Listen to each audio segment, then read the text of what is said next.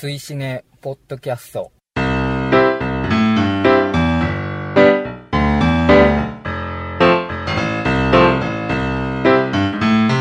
追試ねポッドキャスト19回表をお送りします。お相手は私追試ね国際ペップとメガネが出てです。今月もどうぞよろしくお願いいたします。追試ねとは2009年11月にスタートした劇場公開新作映画応援 SNS イベントでございます。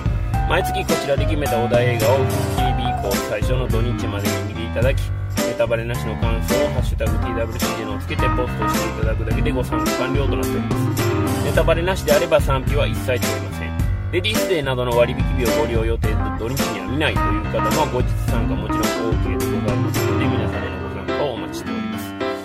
現在の時刻は2017年10月29日の日曜日の9時51分。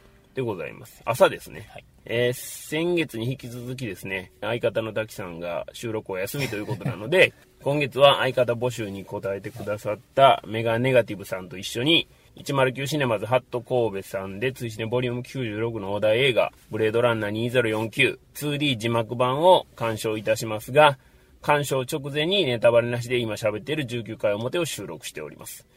鑑賞直後にネタバレありで19回裏を収録いたしますと、い、うことで今日はよろしくお願いします。よろしくお願いします。すいませんね。ものすごい雨の中いやいやいや、あのー台風でね。まさかの2週連続。2週連続関西はね びっくもう日曜日雨というかもう台風直撃というような状況で、今んとこまだ雨はきついけど風はまだまあそこまででもない感じなんですけど、この後どうなるかっていうのがちょっとよくわからないんですが帰りがちょっとね。そうですよね。わかんないですね。帰りがどうなるるかっていうところがちょっと不安ではあるんですけど、とりあえず劇場の施設にはついうてるんで。い。てるんで、もう、映画は見れると。見れると。いうことですね。はい。その後はどうなるかっていうのはもうちょっとわかりませんが、はい。まあ、今回ですね、まあ、あの、メガネガティブさん、はい。聞いてらっしゃる方も、お名前は聞き馴染みはあるかと思うんですけど、まあ、はい。はいポッドキャスト自体は初めてご登場ということなんで、まあ、簡単に自己紹介と。それと、今回のその、相方募集ですよね、はい。に答えてくださった理由、理由。そのあたりをちょっとお聞きしたいんですけど、自己紹介の前に、はちょっとフォロワーさんの一人の松さんに、松さん、はい。はい、あの、ちょっと謝りたいというか、謝りたい。はい。何があります？えーと、実はですね、はい。前回の裏のはい。前編の配信の時にですね、はい。僕が次のお題映画が気になってしまって、はあ、はあはあはあ、えー今回はじらすな次の、えーお題映画何かなみたいなツイートをしてしまったんですね、はいはいはそれで松さんが、えーブレードランナー2049ですかね、はい。アウトレイジ最終章がいいんですけどもしかして次回の相手はメガネガティブさん？っはい。て唐突に言われたんですね、ああ、ツイートで聞かれたはいんですきか、はあはあはあ。聞かれて、はい。僕はちょっと焦ってしまって。言い訳をしたり。言い訳？配信が、えーはいい、つもいっぺんに来るのにちょちょっとずつ小出しにしてたから、はいちょっと聞いたんですよみたいなことを聞いたりあしてあ、確信には触れなかった。触れなかったんですね、はいはいはいはい。でちょっとお茶を濁した感じになったんで、はい。ちょっと申し訳ないなって。ああ、なるほどど、なるほど。もうその時には、次の相方はメガネガティブさんにも決まってたっていう状況でってことね。はい。で、それをあえて言わなかった。と。言わなかったんでこの場を借り松さん嘘をついてごめんなさい。あ いや、嘘はついてないんじゃないですか。適当にごまかしいたっていうことでしょ。やちょっときそこがね気になってしまいまして、ああそうですか。はい。ああわかりました。はい、はい。まあまあ。まあのこれ今回は僕なので。はい。よろしくお願いします。お願いします。はい。自己紹介。はい。えー、追試ねポッドキャストをお聞きの皆様はじめましてメガネガティブと申します。大きい棒読みから入りましたけど、大丈夫ですか？あ大丈夫。はい。生まれも育ちも、えー大阪で現在大阪府枚方市に住んでます。お。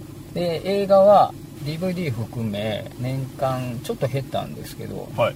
120本から130本ぐらい見てまして。割合的にはどれぐらいですか？割合は100いかないんですよ。あの劇場が。ああ、はいはいはいはい。80。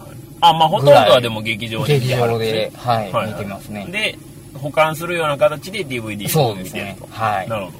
ジャンルは何でも見るんですけど、はい。特に後味の悪い映画が好きで、え。えー例えばミストだったり、チェイサーだったり、はいはいはい。で一番ちょっと好きなのが、うんえー隣人は静かに笑うそれが一番一番好きっていうか一番衝撃を受けた映え画なんで、ー、はいはいはい。まあそんな感じですね映画の好きなのは、なるほど。で今は活動はほとんどツイッターだけうん。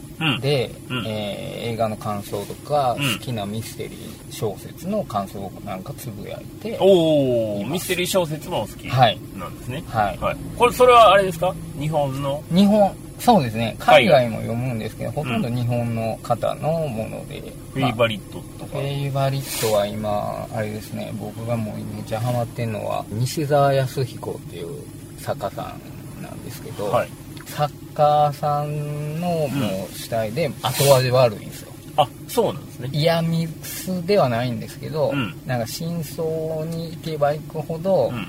多分こっちやったら嫌やなっていう方向にどんどん加速していくっていう感じ。の小説を書かれてる方なんで、はいはいもし、まあ、興味のある方いらっしゃったら西澤康彦さん。後味悪い系の。後味悪い系ですねはいはい。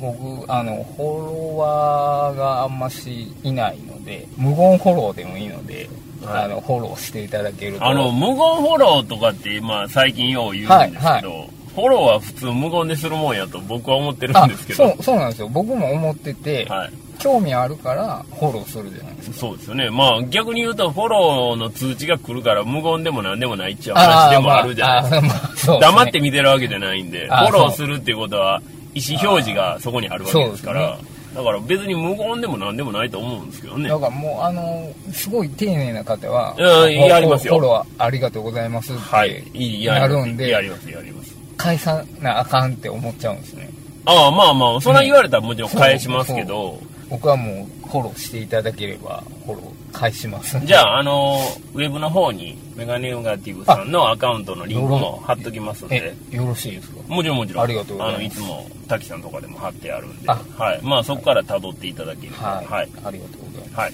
なんで相方募集にあ相方募集は僕一言で言うと、はい。出たがりの緊張しいなんです。よおー、まあ、関西弁で言うとね。前に出たいくせうに、ん。まあ前に出たら、あーってなる緊張すると。タイプで、はいはいで、今回応募するのもうん、ちょっとワンテンポ遅れてはい。応募してたじゃないですか。はい。誰かややるんやろうなって思いながら、あーなるほどでも言っとかな、うん。後々後悔するなってああ、いうね。一応、参加表明だけはしときたいと。参加表明だけはしたよっていうのがあったら、うんうんまさかの追試ねは一番目やったんですよ。一番目やったんですか？そうです、そうです。ええはい。っていうか、メガネガティブさんと、はいあとその後に、はい北京バーさんが送ってくれたんですけど、ああー、そうなんですね。お二人だけやったんですよ。あ、そうなんですそうなんです。だから、あの、シネマクティブのポッドキャストで、僕はあの、もう一つポッドキャストやってるんですけど、はいはいはいそこでグッドバッドウェアドっていう僕のコーナーがあって、毎月本編から独立して、はい聞き手を変えてやってるっていうのがあるんですね。はいはいはいそうですねそれは、おかげさまで、当分のあの、相手は誰決まってる感じなんですよ。でも、こちらに関しては、はい。全然、誰も応募がなくて、はい。メガネガティブさんが送ってくれたのが一発目あ一発目や。で、もう即決で、はい。あ、じゃあお願いします。はい。言った後でで、北京バさんに送ってもらったんですけど、はい。ああ今回は、ってメガネガティブさんに決まったんでっていう話をしてまた次の機会でっていうことで、北京バさんにお話したと。あ。それ以降も誰からも来てないと。あ、誰こういうも来てないこういう状況でございます。はい。このね、同じ人間がやってるのにうん、これぐらいリアクションの差があるというね、非常に不思議なやっぱりちょっと状況が。ハードルがあれなんですかね。どうなんでしょうねわかんないんですよ。まあね、まあ、グッドバッドギャードに関しては、基本的に聞いてもらって、リアクション取ってもらうだけなんで、あそうそうそうまあ、楽っちゃ楽かなっていう気はするんでこっすけど、ちはまあ、一応ね、もう、発信を自分からその人がまあ、どう見たかっていうところは当言わ然、ないといけないですよね。そうなんですよはい。まあ、その辺の違いはあるんですけどね。はいまあまあ、まあ、そんな感じで。はい、今日はよろしくお願いしますよろしくお願いします。はいはい。今回のお題はですね、ブレードランナはいー2049ということで、はいあの、言わずもがなブレードランナーの続編という形になるんですよね。そうですね30、35年うんですよね。はい。35年後の続編というあ、こと僕で、そうですね。この辺のブレードランナーの前の作品に関して、メガネガティブさんと、はい。まあ、どれぐらいのその距離感、あるかみたいなところも話をちょっと聞いてみたいんですけど、僕その82年の公開の時ははい。5歳なので、ああじゃあ見てないよね当もう映然。画っていう概念自体ちょっと怪しいうんうんうん。感じなので、はい。もうしかも SF じゃないですか。ですね。全く存在は多分その当時は知らない。風切り時はね。はい、はい。風切り時ディレクターズカットがはい。92年ぐらいですかね、中学校ぐらいでもはい。うそこはもうジャッキー・チェンリー・リンチェカンフー映画にもドハマりしてたんで、はいはいはいそこも知らないそこも見てないと、はい。はいはい2007年うん。にファイナルカットうん。時もその辺のあたりで深夜には多分ブレードランナーやってたんですよテレビで。テレビで。はいはい。流しながら見見てたんですけど、うんうんプリスの目の周り黒くはいしたのがもう異様に怖いっていうイメージまあまあ確かとに。うんロイですかね、うん。あの半裸で最終追いかけてくるのが、はいはい。もうトラウマになって、はい。なんじゃこの映画はっていう感じで、もうそのまんまそんなにブレードランナーに対してはそんなに熱があったわけじゃなくてあーなるほどね。今回続編になるっていうので、はい。BS で一応ファイナルカットとはい。デンジャラスデイドキュメンタリはいはい。ーが連続でやってたんで、おおそうなんですね。でこれを見ようってなって、うんうんうんで見て、うん。面白いおってなおってなるほど。DVD を借りて今5バージョンあるんうんですよね、うんはい。ワークプリント以外はうん。全部見て、おおすごいな。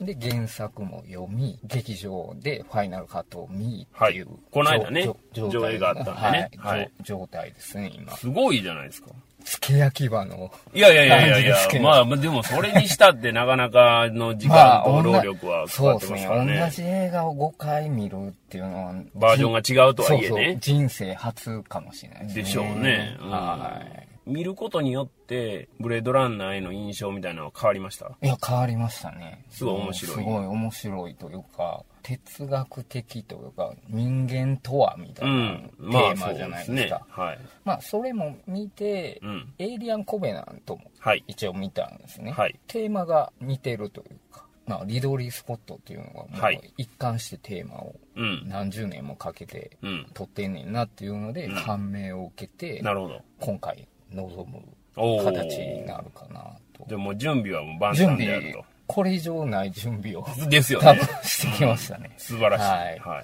い。いい、ただいたはい。ツイートなんかをまたご紹介をさせていただきたいと思うんですけど、まずその前に LINE のアカウントを作りました。あの、はい。僕も登録あしております。ありがとうございます。多分聞いてらっしゃる人個人でね、はい。連絡用に皆さはい。ん個人のやつ持ってはると思うんですけど、はい。例えばお店の LINE アカウントとかっていうのはちょっとちゃうんですよ LINE アットっていうところで作るアカウントなんですよ、はい。そうすると友達登録してくれた人はい。の側から見るとはい。別に普通なんですよ、はい。はい。普通に LINE が来てるっていう状況なんですけど、はい。配信する側というか、発信する側からの話で言うと、誰が登録してくれてるかとか、そういうこと一切わからない。あそれであのなんか文章書いてたんですよね。そうなんです。こっち側ではわかわからないので。そうなんですよ。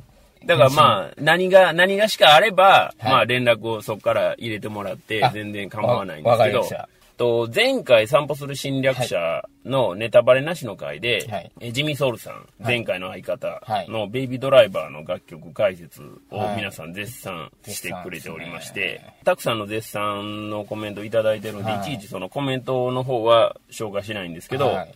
えー松さん、ロンペイさん、島さん、い。滝さん、えー、イエイロックスケさん、はい。AKA 中尾さん、それから、えー二人の帰り道さん、多分タイソンさんやと思うんですけど、それから犬丸さん、牛田智之さん、無人島記念前ですね、はい。はい。それから SKD さんとい。うような方々が、まあ皆さんツイートで、はい、絶賛してくれてましたよということなんで、これはもうジミーさん様々ということで、そうですはい。ね、、ありがとうございますあ。りがとうございます。それから、マーベリックさん。アワザの鳥貴族で一人追試ねポッドキャスト18回聞いてる。はいペップさん東京行ってたんですね。私も帰りたかった笑いということで。アワザの鳥貴族で、ポッドキャスト聞いてる様っていうのがよく 僕には想像できないんですけど、大概うるさないですか？鳥貴族の中ってうね。るさいですだから僕もよく行きますけどあ、ほんまですか？賑やかじゃないですか？そうですね。あの、多分イヤホン。イヤホンで聞いてはるってことですかねそうですね。聞いても多分うるさい。でしょうね、多分ね。ねうん。まあ、マーベリックさん、あの、関東出身ということで、大阪にね、まあ、毎回言ってますけど、大阪に単身赴任で来られてて、ね。会いましょうって言っててまだ会ってないっていうのを、今月もまた同じこと言ってるんですけど、そのうち会いましょう。こればっかり言うてますけど。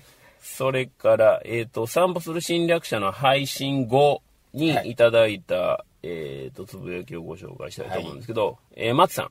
えー、追試の後編を聞けていないので、もしかしたらすでにペップさんが解説してくれているかもしれないけど、ぜひとも舞台の方の素晴らしさを知りたい。舞台を見たくなった。舞台では言葉の概念をどのように定義しているのかについて非常に興味がある。私は専門は神経科学、分子生物学なので、哲学的なことは素人なので、哲学に詳しい人の話も聞きたいが、劇中に出てくる概念は、抽象語に関してのみ当てはめているようだけど、言葉における概念は具体語においても定義は必要なはず。例えば映画という具体語は存在するけど、90分のものと120分のものを分けて言うための言葉は存在しない。つまり映画という概念においても本来定義が必要である。いい例は雪について挙げられる。エスキモは我々が雪という一語で表すものの中にも複数の種類に相当する言葉が存在しているので、逆に言えば日本語では存在しているけど、その言葉が存在していない言語ではそれらを区別していない。つまり概念として存在していないことになる。これはソシュールが言っていることであり、本作においても非常に重要な点である気がするのですが、まあコメディ要素の強い映画であるので、その点は厳密性を求めてはいけないのかもしれませんが、僕はこの映画のある意味根幹であると感じたために、とても疑問に思いながら見ていましたと。黒沢監督は大好きですが、本作はあまりにも登場人物の行動原理、整合性が取れていないと感じてしまい、題材や雰囲気は最高最高100、100なのですが、非常に残念でした。あ、真面目に感想を書きすぎた。長澤まさみのおっぱいは最高でしたと。こういうふうにいただいております。舞台でも言葉の概念をどのように定義づけているかっていうのは、はいあの映画とそんなに変わらないです。そこまでがっちりロジックを要めてきてるわけじゃなくて、もう抽象的そうです。と概念を奪うということは、その辺のはもう全く映画と一緒ですね。逆に言うと、松さんが引っかかってるのは、まあ僕は前回話したように、映画やから引っかかったっていうところは大きいかなっていう気がするんですよ。これ舞台やったら多分そんなに引っかかってないんちゃうんかなっていうふうに思うんですよね。なるほどはい。まあそこがあの舞台と映画の違いということになるのかなと思うんですけど、それから、えっ、と、沙織と雅子の雅子さん。はいえー散歩する侵略者をようやく見たので、えーこれで追試ねが聞けると。10月に舞台再演があるみたいなので、ぜひ見に行きたい。あと、エンドロール短すぎて、劇場の電気ついた後もぼーっとしていました。多分、今まで見た映画の中で一番短かったと思うと。いうふうにいただいてまして、10月の舞台の再演、東京は多分今現在やってる最中やと思うんですよ。で、大阪は11月なので、ですよねはい、まだこれからで。あの演劇の場合は、大体当日券出るんですね。出るんですか？大体出るんですよ。僕もう取れへんと思って。あの、完売の場合もあるんですけど、大体当日券出るんで、はい。並べば見れるっていうのがあります。多分ね、枚数、若干枚数とかになったりするかもしれませんけど、はいは大阪の場合は、そんなに箱自体がむちゃくちゃ大きいわけでもないですから、どこで見てもそんなに遜色はないはずなので、ああそうですね、あの、ご興味ある方は、はい。ぜひ当日券目当てに、ちょっとはい、行っていただ行ってみます。沙織と雅子の仕事帰りにいっぱいやっていくの、ポッドキャストでも散歩する侵略者を取り上げてらっしゃったのが最新回でありまして、そうでまあ、その中でも、あの、僕が話した内容を引用していただいたりとかしてたんで、はい。ありがとうございます。雅子さんに、えっ、と、言うとくとしたら、丸尾くんが、えー奪われた概念は家の概念じゃなくて、あ所有の概念なんですよ。あそうですね。そうなんです。はい。だから、所有の概念が奪われてるから、彼は家にも縛られなくなるし、そうですね。その、所有というものがないから、戦争とか、はい。そういったものに対して、いなと。はそうですね。唱えるということになるということなので、はいはい。まあそこだけちょっとあの、まあそういう話でしたよはいということですね。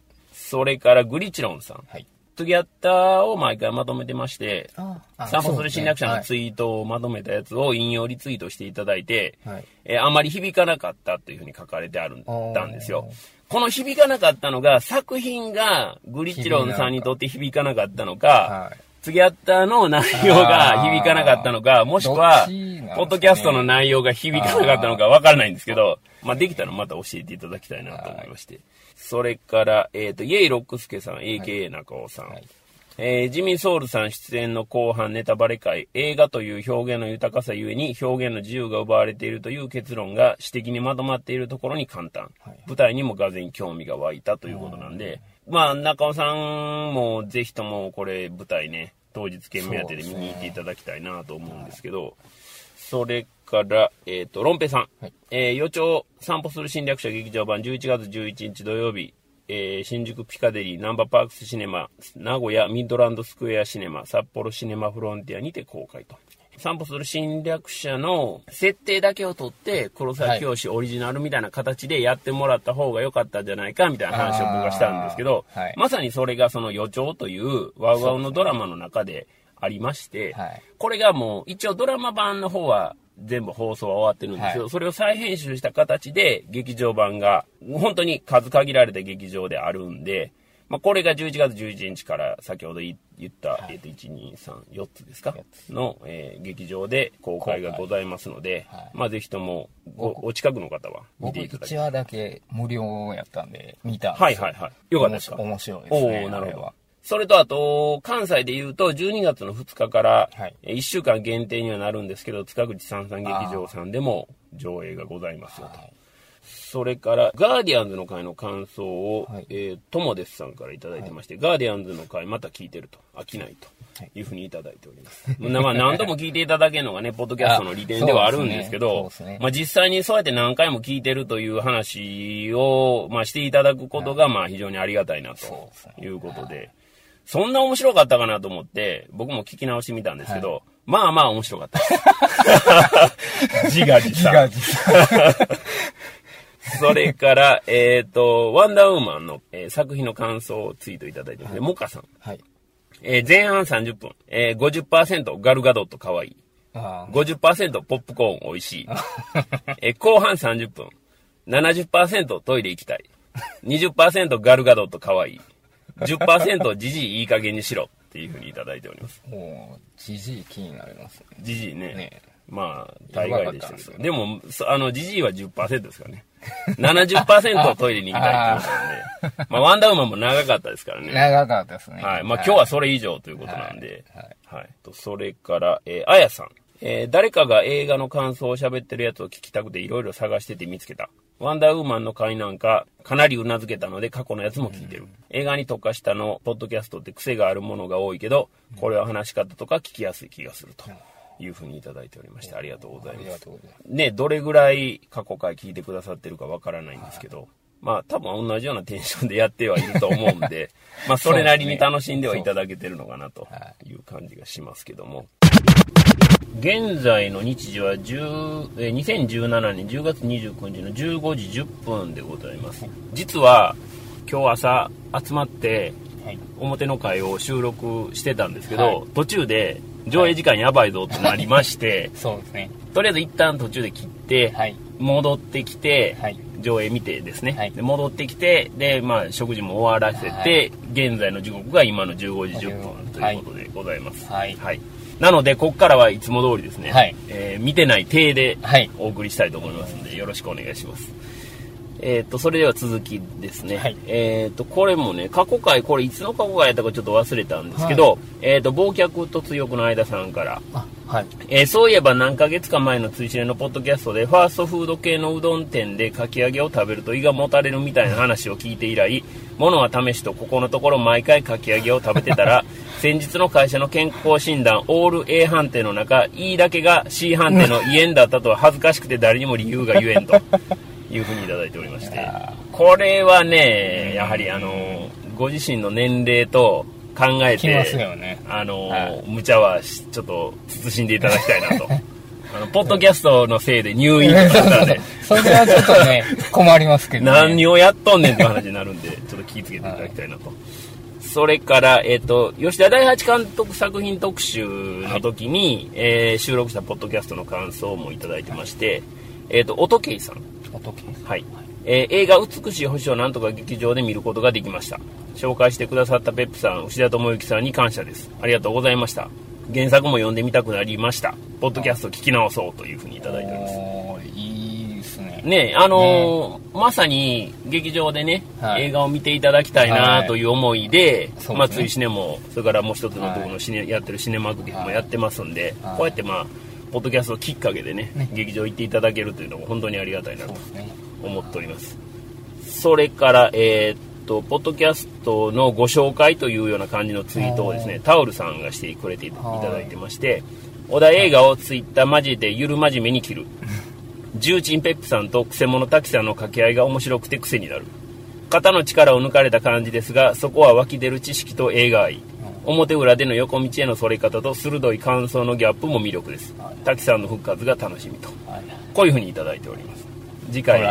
滝さん復活すると思いますんで、ははいいまたその時もよろしくお願いしたいなと、はいい、やもうこうやってねあの皆さん感想をそれぞれでねね。あのツイートしていただけるっていうのも本当にありがたくて。いいね。はい、まあ、今後ともよろしくお願いしますと。いうことで。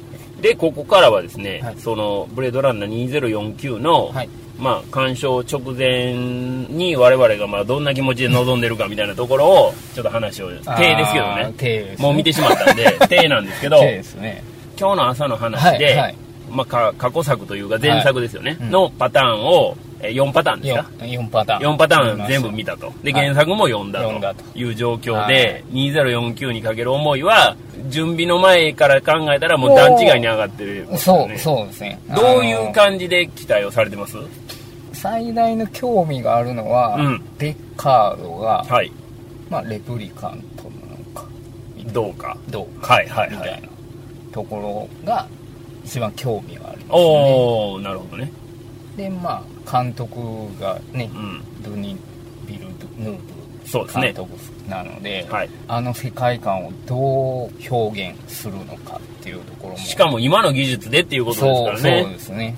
ドゥニー・ビルヌーブ監督作品っていうのはこれまで何本かえー作そうですね品あるんですけど、全部ではないんですけど、どのあたりを、えっ、と、プリズナーズはい。とボーダーラインはい。とメッセージ。灼熱の灼熱のね、魂はね、見てない。ちょっと見れてない。あーそう見たいんですけど、ね。はいはいはい。全部劇場ですか？全部劇場おですね。お。素晴らしいですね、僕はですねブレードランナーとの関わりというのは、まあ年齢的なもんもあるんですけど、はいは劇場公開時に劇場で見てるのは見てるんですよ。しかも何回か見てるんです。その時劇場に。劇場で、えー。多分ね3回ぐらい見に行ってんちゃうかなと思うんですよ、えー。そうですね。ただ当時はやっぱりそこまで今ほどね、その映画を見てこれは何のメタファーなのかとか、はいはいはい。そんなことも、ま、全く考えないわけですよ、はいはい。子供なんで。ただ見た世界をなんとなくかっこええとか、はいはい。そういうような気持ちで単純に楽しんで見てた。はいはいはい。っていう、まあまあそれが別にあの映画の一つの楽しみ方ではあるのは間違いないと思うんですけど、あとはまあテレビとかね昔は割と結構上映あったんで、はいはい。そういうのもまあ見たりとかソフトは大人になるまで全然あ持ってはなかったんですけど、でまあ、今はもうブルーレイもね家にはあるという状況でこの間ファイナルカットが劇場でかかって、まあ、それも見に行きましたよという感じなんですけどただブレードランナーもやっぱすごいカルト映画なんで、はいはい。お好きな方はまあむちゃくちゃ好きじゃないですか。でしかもまあ深掘りのしがいのある作品ではあるので,、まあ、そのレベルには正直僕はないのであ。普通に好きやなぐらいの感じなんですよ。スター・ウォーズも僕らあのリアルなんでリアルに別に普通に好きやなぐらいの感じで特別に好きやからこれをガーッと掘ってとかっていうような感じでもなかったりするんで割とこの続編に関して言うと、はい。まあ直前でまあ見てるのもありますから、はい。はい。まあ、あの作品の続編で35年経ってどういう話に結びつけんのかなみたいなね、まあ、特にやっぱりデッカードとレイチェルの逃避行はどうなったんやと。そうですね。その辺がまあどういう処理になってんのかっていうことと、あとまあ上映時間が長いので、これがね、どれぐらい描いてんのかと。そうなんですよね。そこがですごく気になるところですね。鑑賞前のツイートをいただいてますんで、はいこれをご紹介したいと思うんですけど、えーまずロンペさん。えーポッドキャスト18回裏後編、えーラストのジミーさんの話、まさかの展開すぎる。そして次回の追試ね作品、公開日が映画祭の真っ只中。なんとか見ます。ブレードランナー2049極上爆音上映初日チケット予約完了。がっつり映画祭中ですが、お題作品は外せませんと。おで、えー極爆初日初回へ。穴でアルマス推しとしては、アキラ君にもらったノックノック T シャツを着てきましたよと。あいうのが鑑賞前のツイートでございまして、東京国際映画祭が真っ最中なんですよね。はいはい。で、ロンペさん多分あのめっちゃ行ってはるんですよ。ツイートをあの、タグを結ね、構ねつけて上がってますもん。あのしてくれてはるんで、皆さんもあのタグチェックしていただいたらご存知かなと思うんですけど、まあそんな中、お題もちゃんと見に行ってくださるということで、すごいっすよね。ね、特にあの立川はいにお住まいなんで、あロンペさんは。そうですね。立川行かれましたよね。ああ行きました行きました。あのベイビードライバー。どうでした？ペップさんも行かれたことありますよね、はい行きました。はい。あの上映前の照明が座席にこそううあるでしょ。ろうそくみたいにね、そう。立ってるんですよね。ああるのが異空間というかそうそうそうそう。もうなんか入り込めるね不思議な感じですごい良かったですよね。僕爆音とか極爆とかっていうのは初めてやったんですあ、けど、ほんまですか？あもうなんか耳痛くなったらどうしようとか。思ってたんですよはい。でももうすごいクリアにうん。聞こえる音は聞こえるし、はい座席からこう響き渡る重低音とか、はいはいはい。絶妙でうん。特別な上映の仕方っていうのははい絶対あった方がいいなっていうのは思いましたし、ですよね。シネマシティのようなあれだけのやっぱり規模と、それからその作品ごとにまあ調整入れて、ね。しかもあの雰囲気でっていうことになると、まあ、なかなかね実現できる劇場っていうのはまあほぼないというのが現状なんで、まあ333はそれでもねあの頑張って。やってはるんで、はい。それは関西のファンとしてはねありがたいところなんですけど、うんあのシネマシティは上映20分前までキャンセルできるんですよだから予約だけしといてで、まあ、仕事で遅れたりとかしても、キャンセルできるんで。っていう。だから、抑えるだけ抑えといて、後で決めても全然 OK なんで、だかはらその辺もやっぱ画期的やと思いますよいね。普通のシネコンではまあありえない話ああそうですね。なので、やっぱり独立系のシネマシティだからできることやと思うんですけど、いやもうこれはぜひとも他もやってほしいなと思うぐらいですけどね。やっぱりユーザーが使いやすい劇場っていうのは、まあそうね絶対流行るんで、ねそうなんですよ。行くだけでいい気持ちになれたら、うんまあ、さんあの、塚口三三劇場さんもそうなんですけど、うん行くだけでいい気持ちになれたら、それだけでまた行こうっていう気持ちになるんでね。ますそれぞれの劇場さんの懐事情ももちろんあるんですけど、あの、志、まあ、また志の話をしますけど、志高く持ってやっていただけたら僕らもはい、やっぱりそれに応えたい、応援したいなっていう気持ちにはなるので。それから、と、ミカさん。はいえーブレードランナーファイナルカット。まともにブレードランナー見るのは初めてです。迫るデッカードキモいって思ってしまった。で、弱い。2049にはどうつながるのかしらというふうにいただいてまして。まあね、初めて見た人は弱いですね弱いし、迫り方も結構強引に来るんで、うんあの久しぶりにちゃんと見た時は違和感ありありましたよね。今の基準で言うと、だいぶアウトの感じじゃないですか。あの感じって。それから、拓也前川さん。はいえーブレードランナーファイナルカット。2010年代後半の自分がセバスチャンのように暮らしているだろうとの初見時の予想は結構当たっている。うーんデッカードの部屋にレイチェルが捨て置いた写真に一瞬生が蘇るシーンは何度見ても感動させられるなというふうにいただいております。僕このツイート見て、はい。気づかなかったんですよ最初。でもう一回見直して動いてるって。あー、なるほどなるほど。新たな発見ができました。この間も僕も劇場で見直したら、やっぱり今の映画よりも断然説明が少ないんですよ。少ないねこうなんかな、なんかなって思いながら見る作品ではあるんで、だから繰り返しにも耐えるし、深掘りもしがいがあるっていうことになるんですよね。久しぶりに見てやっぱ僕はそれを強く思いましたね。ファイナルカットを見て、うん。劇場版見たんですよはい。最初はどういうことなんって思いながらこう見てたんですけど、はい。はい。劇場版はデッカードの心の声というか、うんうんうん。ナレーションみたいなのが入るじゃないですかはい。分かりやすかったんですけど、うん面白さから言ったら、うん。やっぱりファイナルカットの方がああ、なるほ考ど、ね。えるのりしろっていうんですかねそうですねあるんで、うんうんうん。それから SKD さん。まあ私のちょっとした自慢といえば、ブレードランナーのオリジナル版を最初の公開時に見ているということですかね。かっこ年いってるだけかって、これ全く僕と同じ ですよね。そうですね。はい。あの、これ年いってるだけです。それから、ララルーさん。えーガジェット好きの僕としては、えー建造物、ボえーポリススピナー、空飛ぶパとかなどのビークルやブラスター、はい銃がどんなデザインで出てくるのかがめちゃくちゃ楽しみです。予告でチラッとは見てるけど、早く全貌を見てみたいというふうにいただいております。まあほん、確かにね、そのガジェットとかそういう部分も画期的な作品ではあったんで、はい。まあ、今回でブラッシュアップしてどうなるかね、35年の月日をどういうふうに表現しているのかはいみたいなところもね、気にまあなるところ、です。ララルさんまだレゴであ、そう作りそうそうそうながそうですね。ですね。ね、それもまた楽しみにしたいところですけど。それから、えっ、と、マーヴェリックさん、えーブレードランナー2049東宝シネマズナンバーにて鑑賞開始というふうにいただいてまして、はいえーそれから兄さん、はいえーこれからブレードランナーファイナルカット版を見る10年ぶりかなと。前に見た時デッカードの女を殺した後は気分が悪いというセリフが印象に残っていたのが、今ファイナルカット版を見たらなかった。はい。記憶違いだろうか。いやもしかしてこの記憶は別の誰かの記憶ではないか。果たして私はと真面目に不安になる 笑いと。いうふうにいただいてます。あの兄さんはいつもあのブログを書かれてて、はいはい。あのブログのリンクもタグつけて、あのツイートしてくれてはるんで、はい。あのご興味ある方はまたブログの方も読んでいただけたらなと思っております、から北京パさん、えーブレードランナー2049は明日過去土曜日のレイトで見ると。